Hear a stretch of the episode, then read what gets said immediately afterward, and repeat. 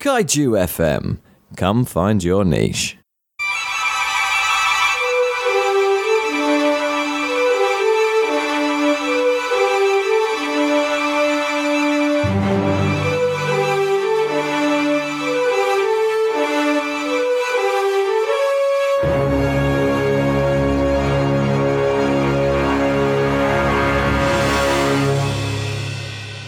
Hello, and welcome to this week's episode of The Prestige, a podcast about films made for people who love films by people who love films. We focus on a different film each week, and we spend time going in depth into the, some of the themes and ideas behind that film. I'm Sam. I'm a teacher, academic, writer, and I've lectured in universities, taught in schools, and I currently work in a sixth form college. And he is Rob. He's a podcaster, an editor, an author, and one of his many careers saw him spend quite some time in the movie business. So he knows how things are supposed to work practically, and I have the more theoretical view of things. And like I said, we take an individual film to look at each week and we break it down and think about it often in terms of a particular genre or subgenre that we're looking at from season to season. And we're going ahead with our final genre of this season, which is um, Disney animations and their live action adaptations, and there have been some significant live um, live action and other adaptations in recent years, reboots of Disney franchises. So we thought we'd give that a go. More on that later. Firstly, we tend to end each episode with some recommendations based on the film of each week, film each week, and start with um, something about what else we've been watching. So, Rob, what else has caught your eye recently? In our classic move of picking up shows that are really good that everyone watched ages ago, I have been watching The Mandalorian, which came out last year and people rave about it. And I watched the pilot and never really got on board with it. And the outpouring of love for season two, maybe go back and pick it up. And in the last, I don't know, two weeks, I have literally blasted through the whole show up until date. It's only 13 episodes, but I have caught up with it. And it's very, very good. Um, it is Star Wars, so you've got to like Star Wars to like it. I think it leans sometimes a little too heavily on too much lore of the larger Star Wars world.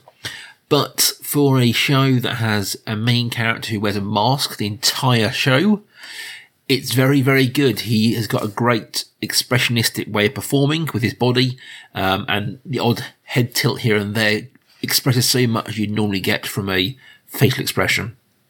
And it looks great and it's clearly made with love. And I think I've been quite vocal about my misgivings and my disappointment with the modern trilogy. I wasn't very keen on those overall. And this is a welcome return to form of the uh, nuts and bolts and the grime of Star Wars. It doesn't need me shouting its praises, but it is what has consumed most of my watching time in the last two weeks. What about you? I have seen a couple of films from this year. Um, a couple of films which are released on Netflix because, for obvious reasons, aren't so many cinema releases this year. Um, first of these, I suppose, rather more serious um, in tone, is the latest Spike Lee joint, to use his phrase. Um, it's 5 Bloods, and it's based on the story of um, five and then four African American soldiers and their time in Vietnam and the time returning to Vietnam to um, recover the remains of a fallen comrade. And it is particularly poignant because it's the last film that Chadwick Boseman made.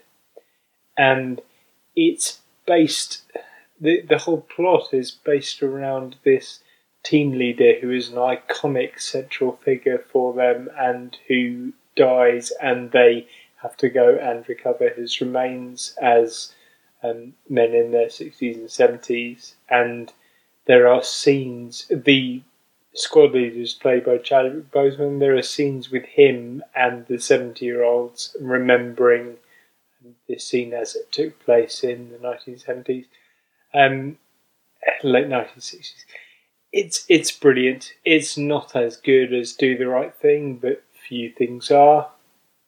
Um, and yeah, it's, I think it's particularly important because it's the last film that Chadwick Boseman made, but it's also it's it's more than that. It's better than that, um, and it's not a particularly easy watch, but it says lots of very interesting things politically, and um, it ties into all sorts of debates about Black Lives Matter and what prominent black figures in America in the 1960s was saying about the Vietnam War.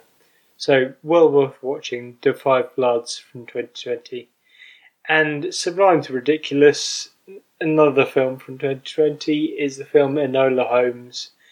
And that wasn't pulling up any trees, but it was really good fun.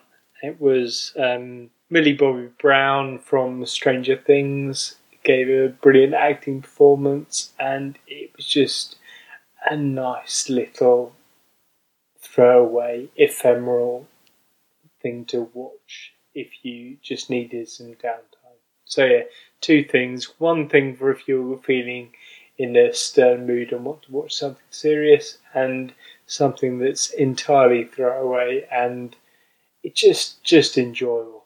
Great. I've I must confess I've watched half of Enola Holmes. Um, we watched half, and when we came back to the second day, we just never felt it, and it's, it's there languishing ever since. I'm sure I will get around to it at some point, but uh, too many Netflix films I've watched the first half of, I must say. It's not. I mean, I, I wouldn't say it's definitely worth your time to go back to it and, and watch that second half because it is.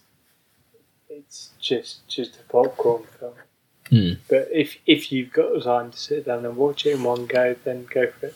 As Sam said, we are entering our final mini season within our current season of the show, and we are looking at live action adaptations of animated Disney films. And the way we're going to be working this, guys, is doing one week we'll look at the original animation, and the following week we'll look at the live action remake. And we are starting with the 1967 film The Jungle Book. Ding ding, lo lo diddly ding boing, scabba doo hoopy dees heepo does up diddly doody moin lo rang you dang you dang. It's been a long time in coming, but now, after four years, the announcement can be made. Walt Disney's most entertaining triumph in the art of animation is here. Dooby dooby dooby dee doo. Well, it's a doobity doo. Yes, it's a doobity doo. Well, now. Ha ha. What have we here? It's Walt Disney's The Jungle Book. Look for the bare necessities, the simple bare necessities. Forget about your worries and your strife. Yes, The Jungle Book, a new departure in contemporary entertainment.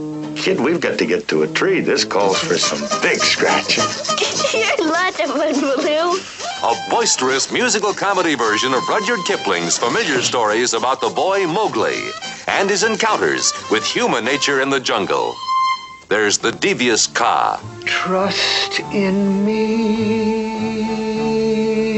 just in me. and the envious Louie, king of the apes. Oh, ooby doo, I wanna be like you. Hop dooby doo, I wanna walk like you, talk like you. Choo choo. The Dawn Patrol, Oh, the aim of our patrol is a question rather droll. and the pompous Colonel Hathi. A dusty muzzle. Soldier, that haircut is not regulation. Rather on the gaudy side, don't you think? There, that's better. Then there's the jungle's fair weather friends. We've never met an animal we didn't like. and the treacherous Shere Khan. Boo. Let's get out of Run, friend, run! Run, Mowgli, run! A man cub in the jungle, and all he has on his side are two real friends the man cub's jungle guardians. Oh, no. Baloo! Let go! Are you kidding? There's teeth in the other end. Baloo and Bagheera, two wonderful characters destined to become comedy immortals. Fire. So that's what that scoundrel's after. Yeah. Well, man, what a beat. Will you stop that silly beat business and listen? This will take brains, not brawn. You better believe it, and I'm loaded with both.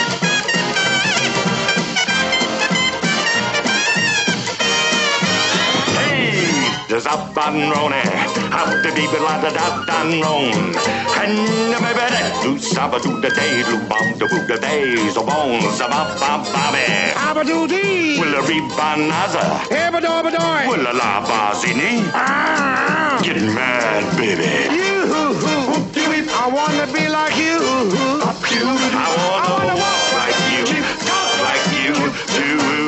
30 years, there's never been a more entertaining achievement in the art of animation. Can learn to be like someone like you. One more time! Yeah, can learn to be like someone like me.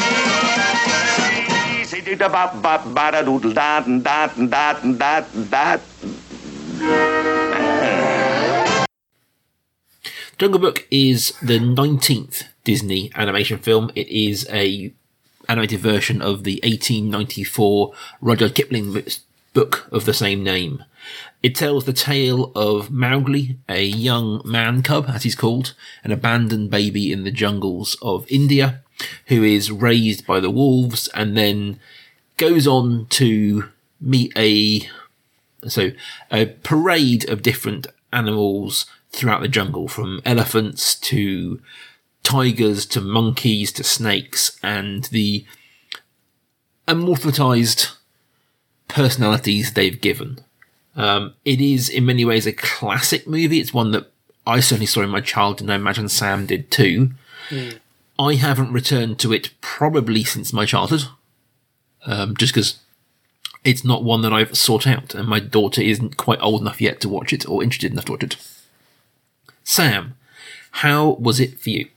Now, I was obsessed with this film as a kid, but it has been a good 25 30 years since I saw this.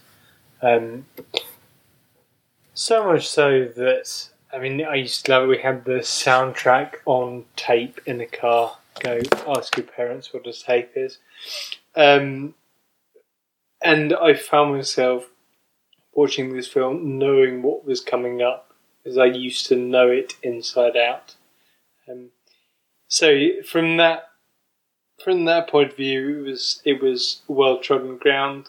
Um, it was interesting going back to it many years later, though, with the hindsight of all the all the animation I've become used to and CGI and other things, and this feels really flat.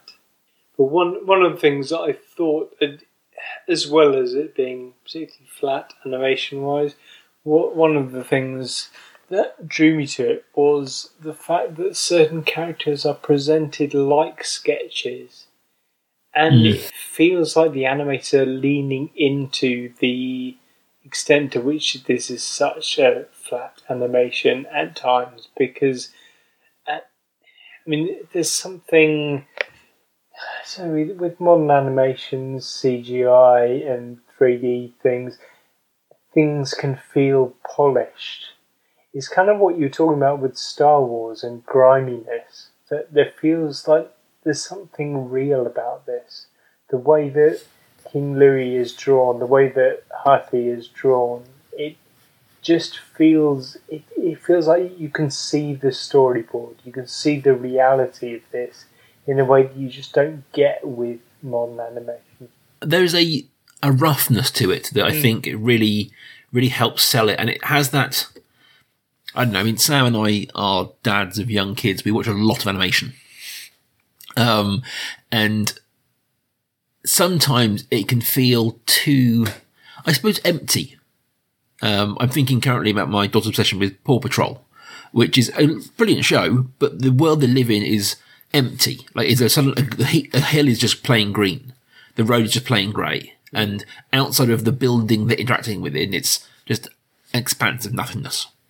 This felt lived in and real, and the locations felt busy. They felt busy in a way that made it feel like there was really happening. And it wasn't like this world was created for this story. It had this feeling the world was there already.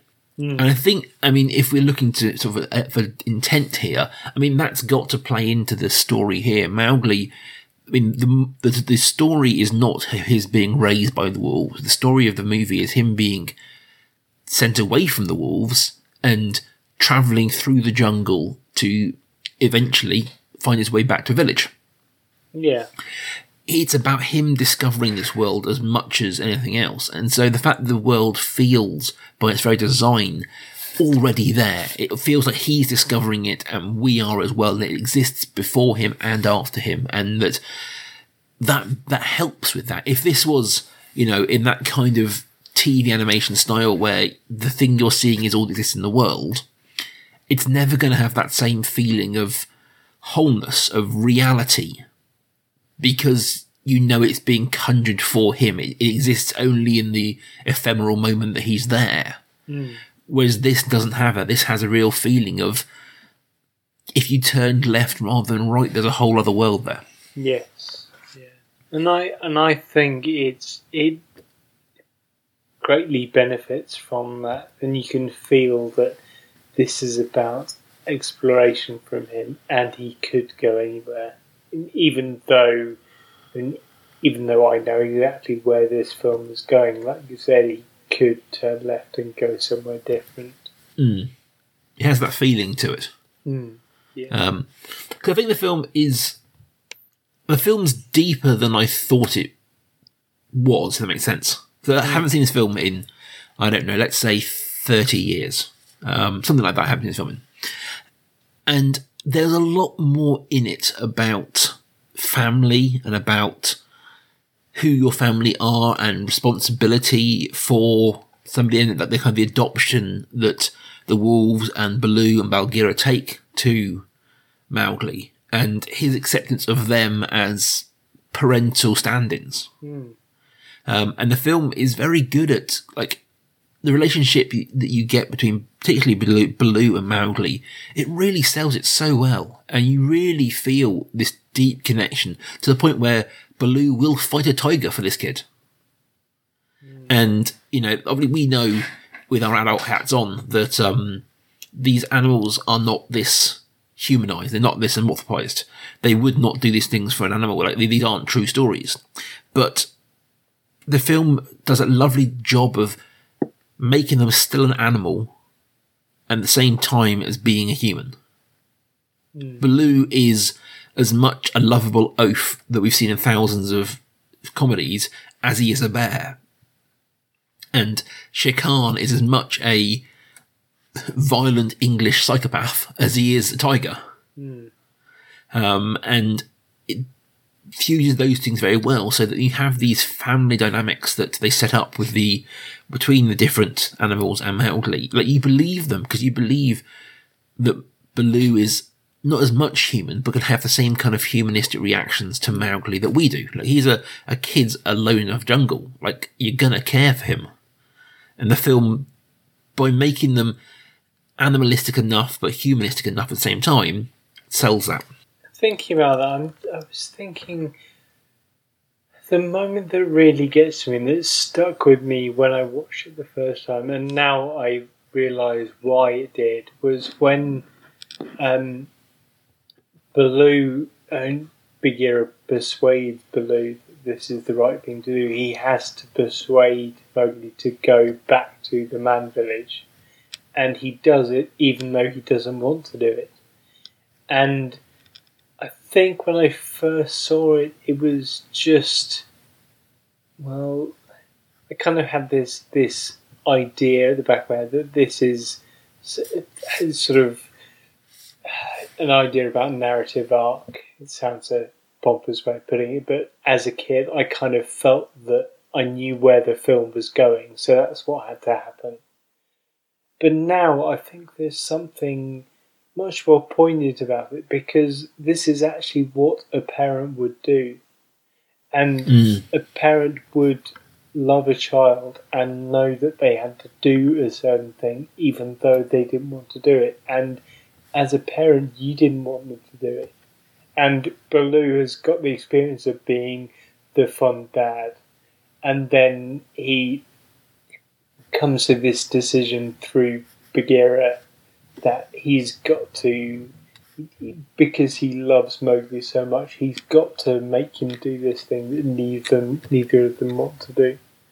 I think, well, that, that stayed with me, and now I know why that's staying with me. I think it was there was a strange sort of moment, not of dissonance, but of distance with watching this. Was growing up, like you identify with Mowgli because he's the kid and you're the kid. Mm. But this time, I really felt much more on the side of Bagheera and Bagheera and Baloo. Like those Yes. are the people like, like, because you know I'm older, I'm a dad now. Like I view as you know, it's a running joke across a lot of military. As soon as you have a kid, you can't. You all you see everything through the lens of being a dad. Like that's how you see the world suddenly because you can't, everything isn't you know like I'm supposed to admit that my taste for horror films has gone down a little bit since having a kid, especially if that features child death because I just I can't get past it quite yet. Like it changes you, and this I really felt it. I Like I felt that kind of paternalness that Baloo has, and the paternalness that Bagheera has, and you see through very quickly the fake paternalness of something like King Louis. Mm. Um, and it's a very different kind of experience watching it as a as a grown adult because you do start to see the other side of the story. Mm, yeah. I do have to say, like, Khan is just a brilliant character. And I think that's something else that's come with age. Not It's not just the no longer siding with Mowgli and starting to empathise with Bagheera and Baloo, but you also start to engage more with the other grown up characters. And I found myself siding more with Shere Khan here Mm. than I did before. I'm not sure she's meant that on radio, so I mean, uh, he's Yeah. a violent killer. No, but you you can see see where he's coming from, and you can see that you can see that the law of the jungle and nature red and tooth and claw, and he's just doing what is natural to him. Even though, I mean, okay, if you take him as a violent psychopath and you think of him as anthropomorphized, then maybe not to side with him. But if you think him as a tiger, that's what a tiger has to do. So I have a certain amount of sympathy for him for that. I do see you're saying there. I mean, I, I, I make light of it, but like, Bel- no, but Bagheera says, you know, he, he will kill Mowgli to stop him growing up and having guns and fire. Mm. And there is a, an imperialistic view there. There, there. there is a part of, sort of the British imperialism of, of these people will grow up to be this, so I must deal with them when they're children. But as a tiger, you can understand that. Like, the tigers are hunted, especially in India and the Raj. Like, they hunted tigers. Yeah. So I can understand why the prey, because that's the thing you remember is that in this, or yes, he's the predator and Mowgli's the prey, but outside of that relationship, the tiger is the prey to humanity. yeah. We have killed them, we've mounted them, we've eaten them. Like they, they are that prey, and so you can understand where he's coming from. Um, it was. I mean, this is where me I might kind of poke you a little bit to, to take a lead, but the film is set in India. Mm. The film is set and written by an Englishman in India, Yeah. and it comes with certain, I suppose, colonialist overtones Yeah. by the very nature of existence. Um, now, I that, that listener Sam did a lot of work and research on postcolonialism as part of his uh, many degrees. So, in through that lens, how was it? How did you view it? I suppose. It's interesting. I hadn't thought about it in that way, but because I, I tend to view it as sort of like in a time capsule, a piece from my childhood, Mm. and you you're totally right that I should be seeing it like that. Um, and there are all sorts of stereotypes here. Uh, I'm think, thinking of, of particularly colonial stereotypes. Colonel Hathi is a military stereotype. Um, then you also have um, the native quote unquote stereotypes of Mm. um, Baloo Bagheera, um, or indeed Mowgli himself. Um, I I tend to view this as I mean, given that it was made in 1967 and also it's based on a book from the previous century, I tend to view this as remarkably benevolent. I mean, it, Mhm. it does have. I mean, there are certain things you could say about the attitudes to other people um, and the attitude of English colonialists. But I, I, what what I see looking at this is something that's remarkably um, harmless, if anything is. It's about this period. Well, I, I, uh, great. I mean, I, I say for me, I mean, I'm I've I worked in India for a little bit, but I, I've never studied it in that kind of way. Um, but it was I felt the influence of it more. I mean, as you take like you, you view this film differently, being older and younger, and I certainly thought that was in the back of my mind, um, especially because I watch it on Disney Plus. Um, the service I've got currently, Mm. and there was a content warning at the start, which is the first time I've seen that on Disney Plus, which did warn me that some of the depictions and opinions portrayed in the movie were of their time. They're wrong now and they're wrong then, that kind of thing. But it came with a warning of outdated depictions of race, which was I thought was a very interesting and, and new thing that I'm planning to see. Oh right. Well, I watch on Disney Plus as well. I'm obviously not as observant as you. Now I know next week we are moving on to the remake of this, so that's the very obvious sort of connection. But do you have some further reading or watching for us? Yes, I've been thinking of films of this era. Well, I suppose a few years before this and just after this. Um, thinking about the style of animation and the the particularly drawn way that I was talking about some of the grimier aspects of the animation. So I was looking at other um, animated films of this time, and it's no surprise that the voice actors involved um, uh, also take roles in these. Um, the first of them is directed is directed by the same director. Um, it's from a few years after this. It's Robin Hood, um, which stars, um, in particular, Phil Harris, who is the voice actor Baloo here, um, and he plays Little John. Um, Phil Harris is an interesting character. Looking at the ages of some of the people involved, he was significantly older than some of them, so I, I wonder how that dynamic worked. Um, my second recommendation is a little bit before this, but same sort of era of animation, animation from the decade before, um, which also stars Sterling Holloway, the English actor who played Kaa. It's 1951's Alice in Wonderland. Mm. Sterling Holloway was the Cheshire Cat in that, so I I enjoyed that. I don't necessarily want to go back and watch it again, um, but it it it was a certainly a period piece that I think everyone should have seen.